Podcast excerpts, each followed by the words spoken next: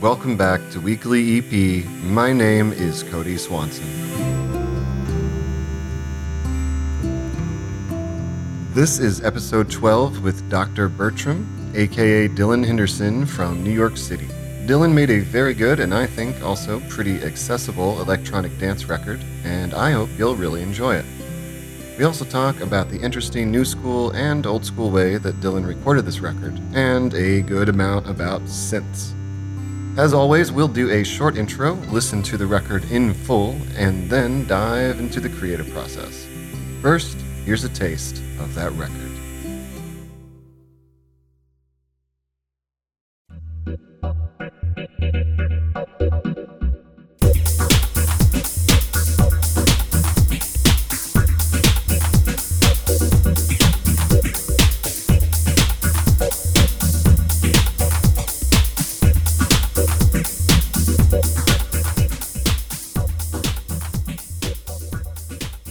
Yeah, we'll just start off with the basic questions. And of course, the most basic of those questions is what is your name? My name is Dylan Henderson. And what is the name of your music project? Uh, my music project is called Dr. Bertram. Okay, cool. And where did that name come from? Had a project with a friend. We called our project Bertram's. Just sort of a weird name that just came out of a kind of weird, trippy time, I guess. um, this was back in like 2010, 2011. Sort of long story short, um, we had this band called Bertram's, and then I did like a solo show where I was doing much more like kind of experimental noise based stuff. And a friend of ours filmed it and then said, Oh, you look like a doctor, like twisting all these knobs and stuff. He was like, You're like Dr. Bertram. And I was like, Oh, yeah, that, I kind of like that name. Shortly after, when I sort of started just working on my own solo stuff, I kind of just went with that name because it, it felt right. And I've just kind of rolled with it ever since then. And where generally in the world did you record this record? Um, I recorded this um, in New York City, in uh, East Harlem, in my apartment where I'm currently sitting. Nice. What compelled you to to do one of these weekly EPs? Well, I was advised um, by a mutual friend, uh, Matt Polensky, aka Consumer. Mm-hmm. I think that was right right when you were getting things started. Mm-hmm. And so, yeah, I just thought it was a cool idea. Um, I'm always working on new music and stuff, especially during during the pandemic time. Right. I have a lot of extra time on my hands, so I thought it would be kind of cool to try to focus that into making like a cohesive EP rather than just like recording sort of random songs, like trying to Mhm. give it some focus. Cool. And I like the seven day aspect of it to like keep it like tight. Yeah, yeah, yeah. It's uh it's it's quite a restriction, but it can be freeing a restriction. yeah, it was it was kind of fun to just like roll roll with some ideas and then just you know know okay I'm I'm gonna make this work one way or another without having to really like overthink it too much. Yeah, that's awesome. Would you say that this music is similar to the kind of stuff that you normally make? I th- I think it's definitely similar. Um, I I think this this this particular style, you know, there there might be slight differences between this and maybe some of my previous releases, but I think it's all kind of coming from the same place of like you know dance oriented, beat driven music. So yeah, I I would say it's similar. Okay, cool. And then the last question before we get into the music. If your sofa suddenly came to life, what is the first thing that you would ask it?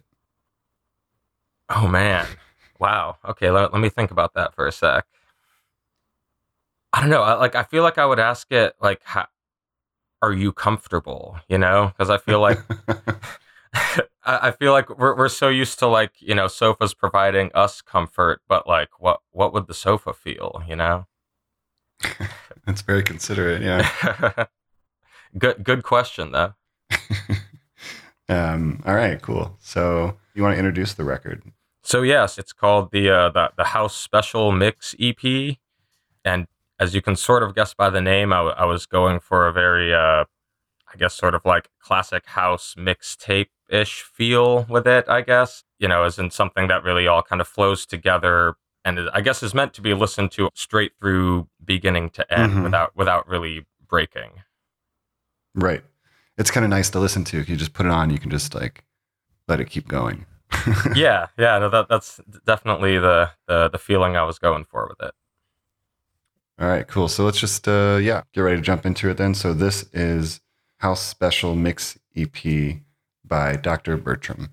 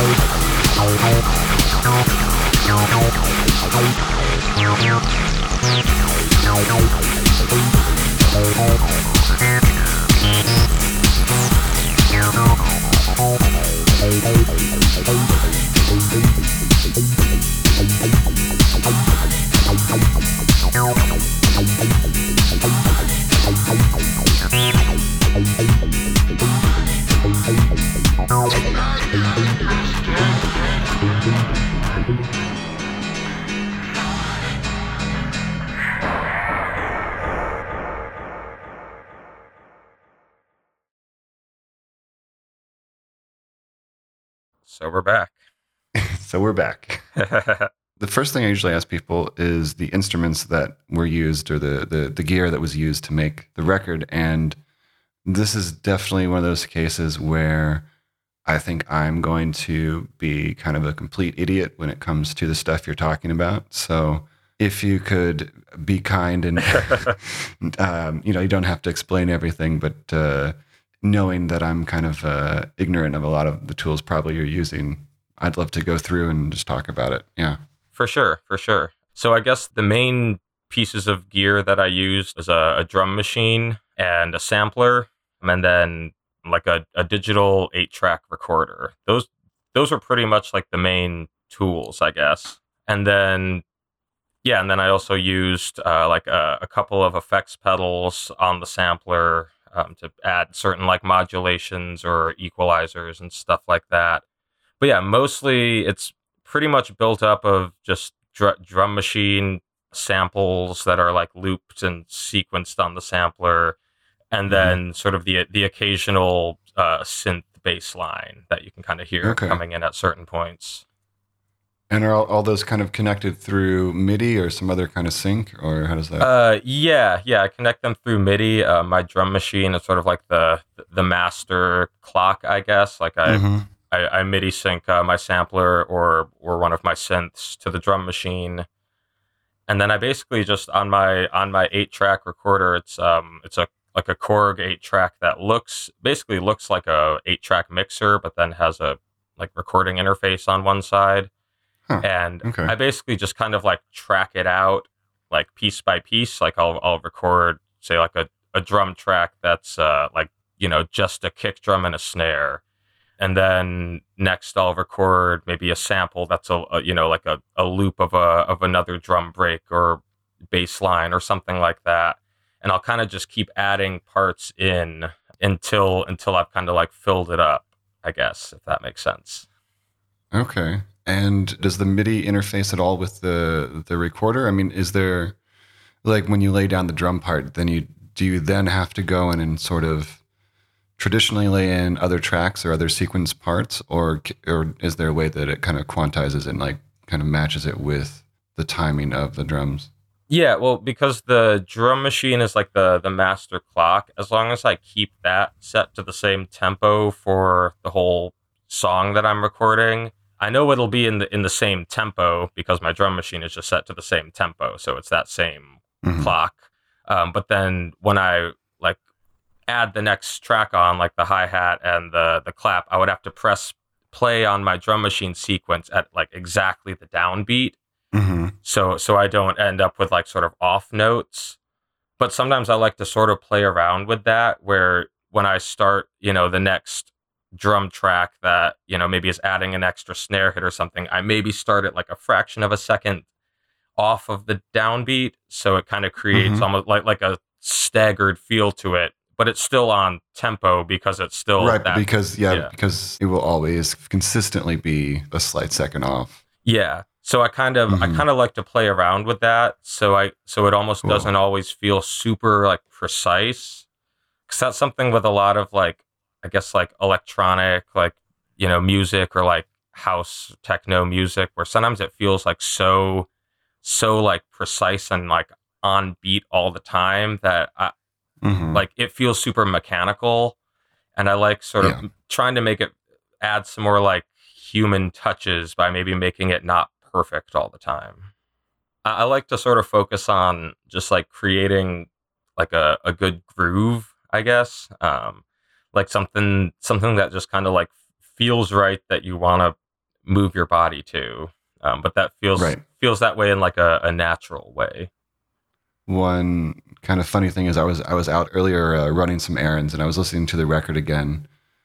It was oddly a nice record to walk to. oh that, that that's good to hear which uh, I think is kind of funny because I, you know, I know like for the most part when I've li- listened to it, it kind of, it definitely feels like something that should be played or experienced live in like a, a, a venue setting or like in a, in a live music setting. But walking around while listening to it, and it kind of like allowed me to kind of a little bit more bounce in my step. It was actually kind of a, a sunny day. It was a nice day to earlier, and it was just walking around. I was like, oh, this is actually a really good walking record. Oh, I'm I'm super glad you uh, had that experience with it. Um, one of the things I was thinking of when I was making it was that uh, kn- knowing that you know I wouldn't be playing this in like a club anytime soon. Mhm. I was sort of imagining like you know you're having like a, a lively happy hour at you know in in quarantine, you know something like that where it's where it's like yeah, kind of put puts a little bit of a little bit of energy in you, but but also maybe something that you could relax to at the same time. Uh, I'm sort of drawn to like songs that you can, you know, if you if you crank it up and make it loud, you can really like dance to it and get down to it. But if you if you turn it down and you just want to like stay a little more chill, you can do that too. And I like when songs are sort Mhm. of able to to do both depending on how you're listening. Yeah, I think that's something that not all songs can do, especially ones that are on the more electronic side. I think uh, some of those sort of need to be played at loud volumes or else they feel weird. Yeah, yeah. Yeah, know, that's a good point. Actually, that's that is a uh, that is a good thing to aim for. I, I think this is a compliment, so I hope that's how it's taken. But it, it definitely it definitely felt like it would be a really good entry record or a really good entry point to someone who didn't have you know maybe even had less experience than I do. It still has a lot of recognizable melodic bits and sort of sampling elements, but it still feels very much like a dancing vibe, you know. So it's sort of like a it can operate almost like a bridge to like, hey, you want to check out this kind of world? Like, you know, come along. Yeah, yeah, I, I definitely I agree with that. Like I, I think I I didn't want to make it too I guess like complicated. Like I wanted it to be mm-hmm. pretty straightforward in that when you when you put it on, you know, after listening to a minute or two of it, you kind of know exactly what it is and you know, it's not trying to to make any big grand statement or or say anything specific other than like this is this is music to to have fun to and, and lift your spirits up. But yeah, yeah, I, I think that like I was definitely going approaching it from the standpoint of like, you know, early early house music, early like um techno, kind of that I guess that that mentality where there's nothing nothing too crazy or over the top, like it's very very straightforward and like you you get what it is right away. Uh, I'm sure there's stuff that you do that that is not that, you know, like especially during live shows where it's a little bit more kind of deep dive. But uh, yeah, yeah. I mean, my live shows. Well, it's funny because I I haven't really played a live show in a, in a while since uh, because of the pandemic and everything. Um, and prior prior to all this, um, you know, my live shows have all been like fully live using using my hardware, like just syncing everything up, like syncing a drum machine, a couple synths, you know, a sampler, Right. and just just see you know doing everything live, like having sequences planned out, but just playing it all live. Um, but I was doing that sort of uh, actually prior to to getting this eight track recorder that I used, and so pretty much all of my previous releases that were made before 2020, I just recorded everything live. Like it was it was sort of a slightly Mhm. different process.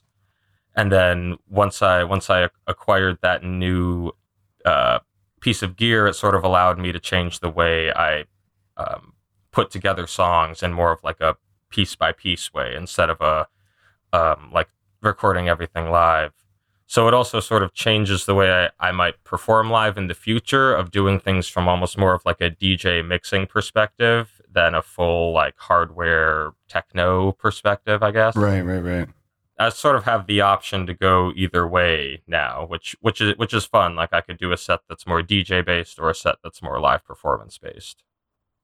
Yeah, true. Um, and like, where did, so where did the samples come from in this case? Because I know there's there was some um, chopped up singing sample. Yeah. Like where where does that kind of stuff come from? Is that stuff that you like in this case? Did you already have some of those samples kind of saved up in your drum machine or synth, or was that stuff that you kind of seek out, or how does that work? Um, pretty much at the at the beginning of the week when I was starting starting working on it, I just spent a good like couple hours just gathering a bunch of samples and sort of compiled all the samples I wanted to use. I wanted to kind of keep it keep all the samples I guess coming from a similar place to try to keep the whole EP like cohesive. Um, Mhm. so so yeah, I mean I I don't really want to reveal exactly what the samples are. Um, Oh yeah, yeah. Just, no, you know, don't I- do that. um, but I, I I can say that it's it's a lot of like old disco songs. Um, th- that that was kind of the the primary influence for this one was just um, Mhm. you know finding old disco tracks, looking for drum breaks and you know either like keyboard Yeah. parts or bass lines. You know, just thing things that that I could sample and loop and kind of felt felt right with everything else. Um, nice, yeah. It definitely has a kind of funky disco vibe to it. yeah, yeah. I mean, the the samples definitely sort of like, I guess, helped inform where uh, or what direction the whole record was going. hmm So let's talk a little bit more too about how the uh, the week went in terms. So you, so you started off kind of gathering some samples and inspiration for that, and then what happened next? Yeah.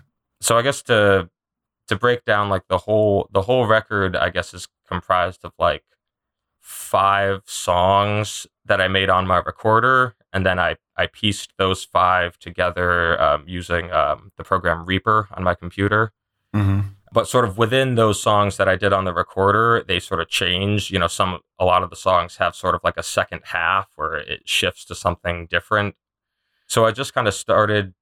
I think the the first one that I made was uh, I was the one that starts at about like a little after the two minute mark, where the sort of I guess almost intro song fades away, and then it. it I don't know. I guess it, it's hard to specifically pinpoint the moment because it all, Mhm. all goes together. Um, Yeah, yeah, yeah.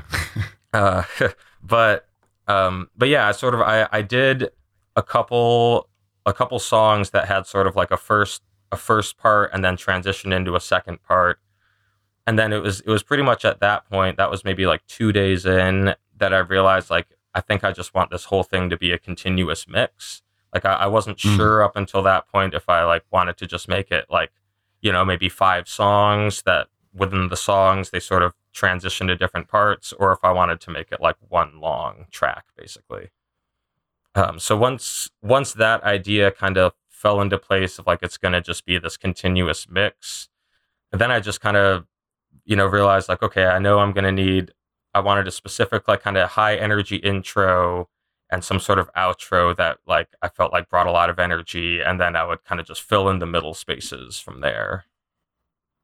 At what point in the week did it sort of feel like the main, all the main songs and kind of structure were together?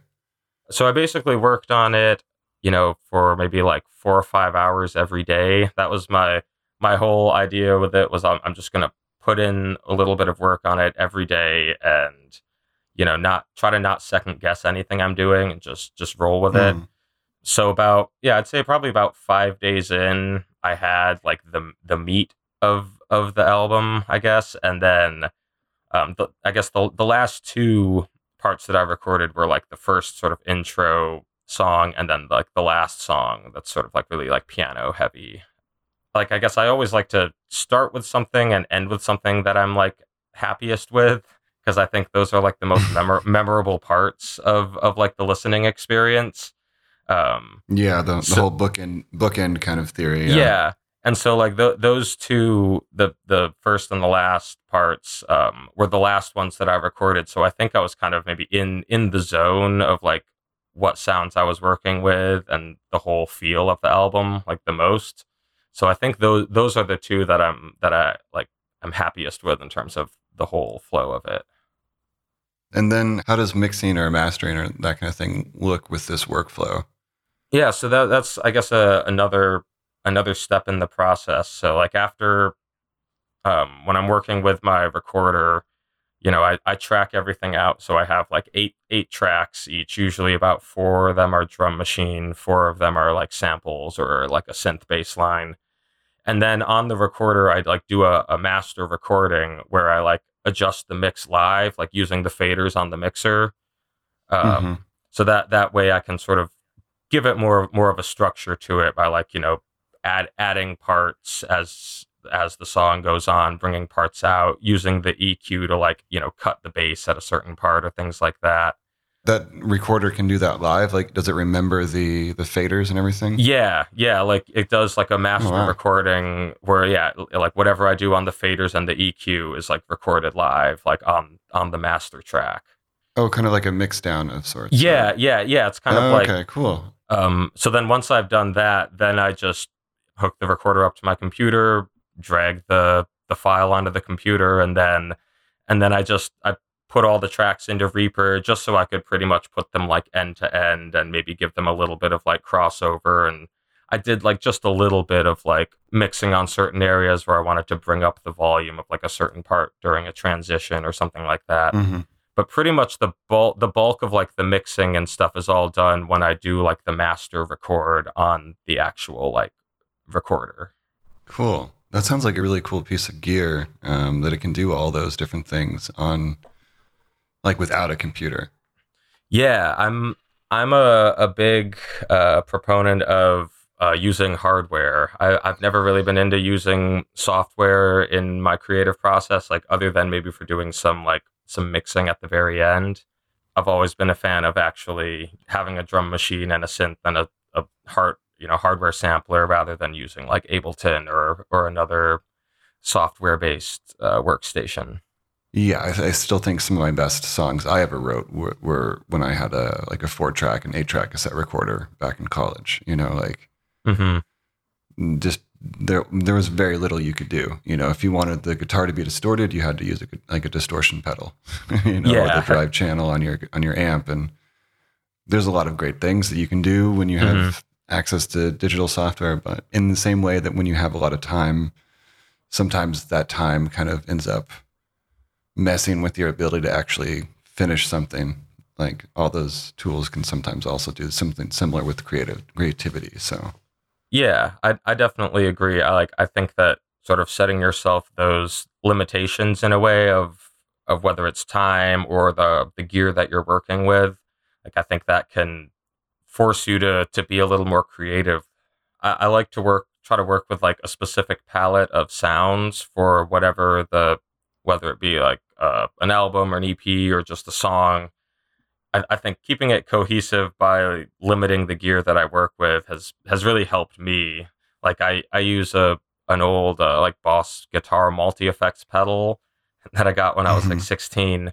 Um, but I still use it for you know like the, the delay and you know modulation effects and it's it's kind of like you get to know your pieces of gear so well when you're using hardware that you you kind of learn all mm-hmm. the little tricks of all your pedals and I've always found that that fun to be able to know every every little in in and out of of your gear rather than going through endless like plugins in software.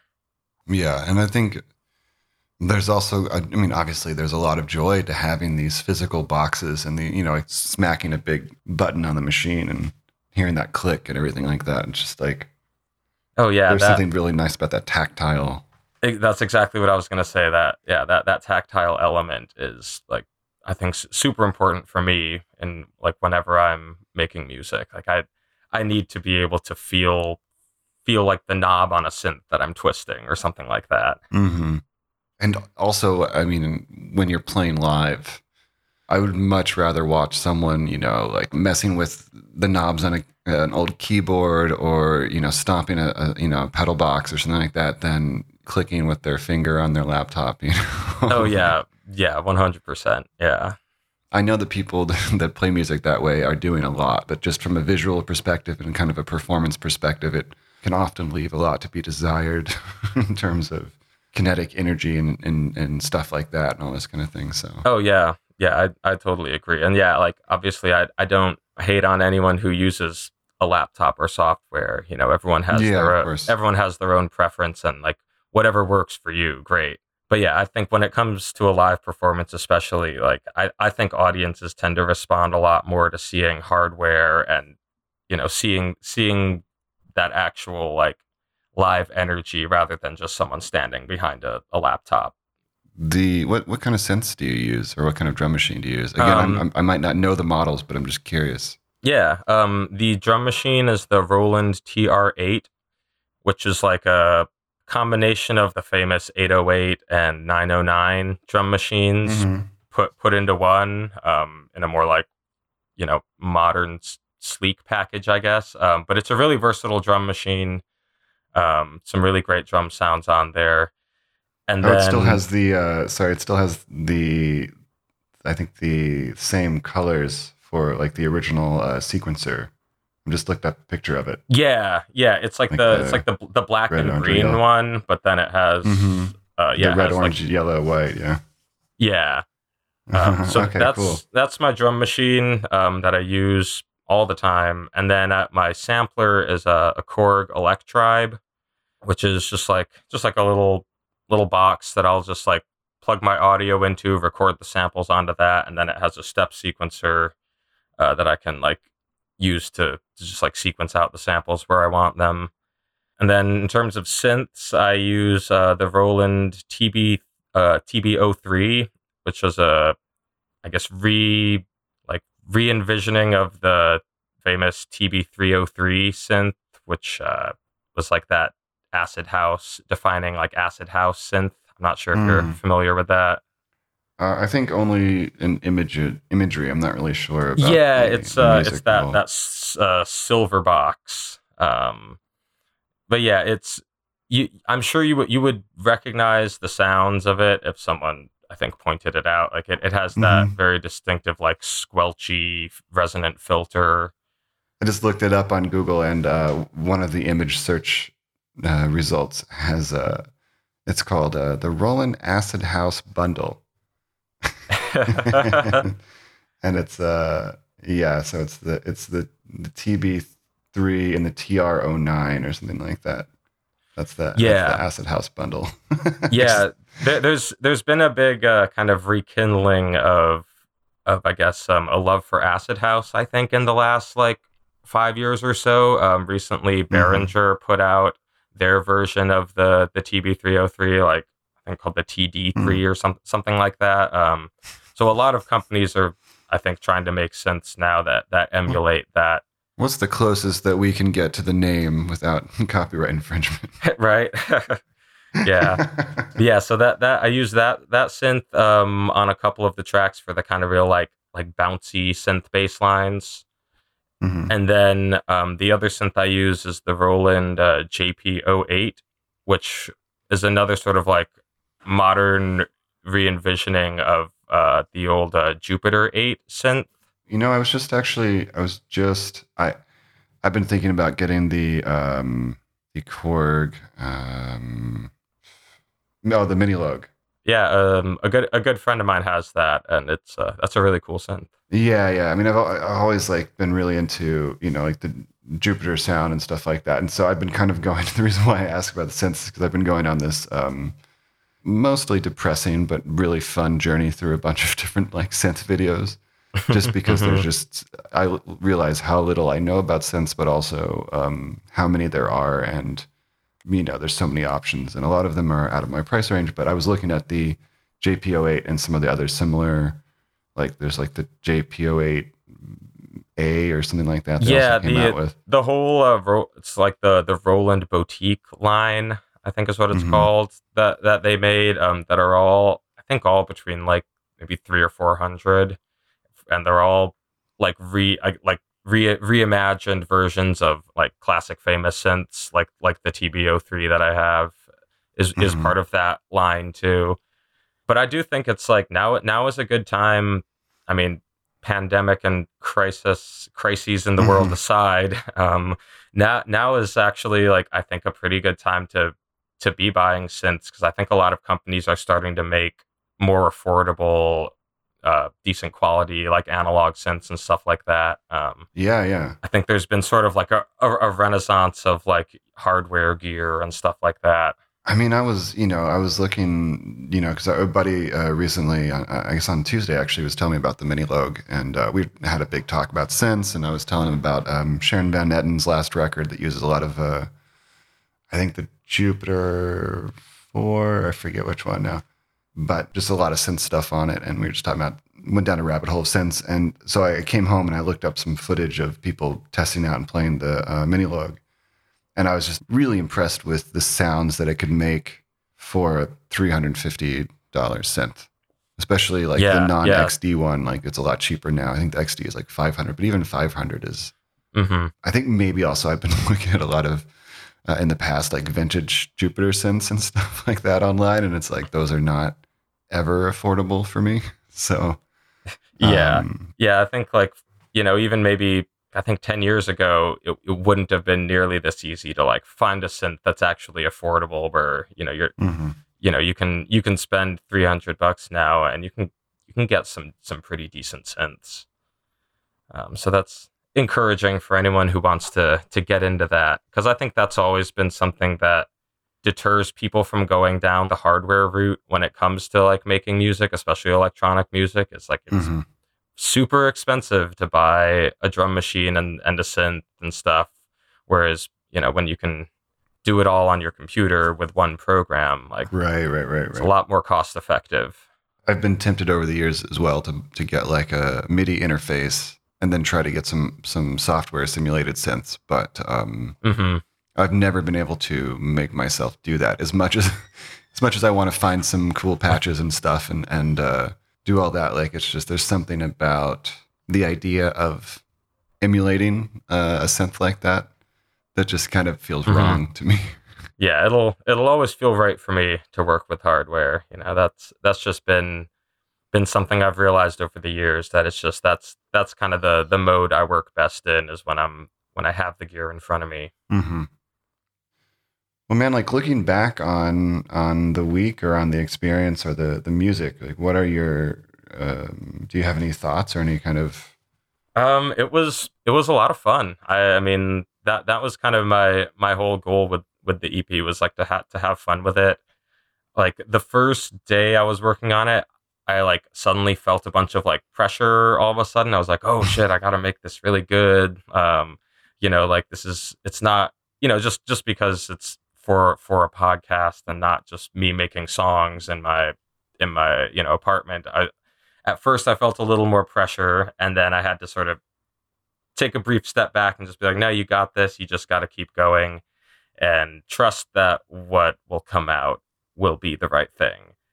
Mm-hmm. um, and i'm i'm super happy with it. Like i i think i i always like um I always like to to sort of see where things go when I make a song. Like I don't always I start with an idea and then I don't always know exactly how it will end.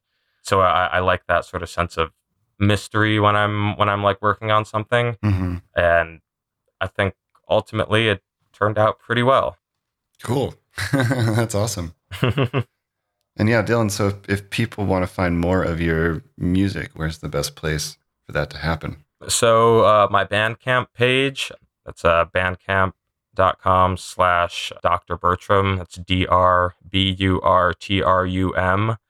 I have a ton of music up on there. I believe in giving digital music away for free, so you can download anything there. Um, name your price. Zero is fine. Although I would like to say, as of as of this recording, um, any sales that I make from any of my music, I'll be donating to the Black Visions Collective to you know show show support during these times. I think it's important uh, to do what we can. That's awesome. So yeah, as of this recording, for the foreseeable future, uh, that will be happening. If you just um, are into streaming, you can find a good chunk of my discography on Spotify. All my recent releases are up there. Um, Spotify, Apple Music, pretty much all, all the main streaming services. I, mm-hmm. I have my stuff up on there, so you can you can find it there. Just search Dr. Burtrum. Nice. And do you have any kind of I guess you have like Instagram or Facebook or anything like that or Yeah, um Instagram I'm I'm definitely more active on my Instagram than my Facebook nowadays. So mm-hmm. um it's yeah. again Dr. Burtrum uh, dr period b u r t r u m.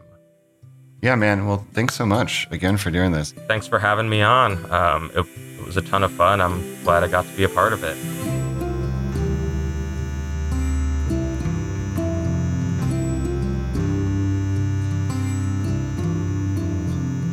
Thanks for listening to another episode of Weekly EP. Once again, my name is Cody Swanson.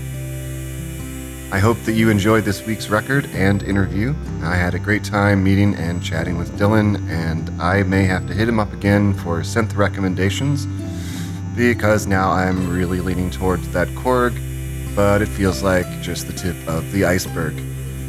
Please check out more of Dylan's music at drburtrum.bandcamp.com and on Spotify and Instagram. If you enjoy this podcast, please subscribe and review it wherever you listen to podcasts. It really helps a lot. Also, you can follow us on Instagram for photos of the guests and the instruments used on each EP and other fun stuff. All the episodes and more can be found on our website, weeklyep.com. And if you or someone that you know would like to do your own weekly EP, please get in touch because we would love to hear from you.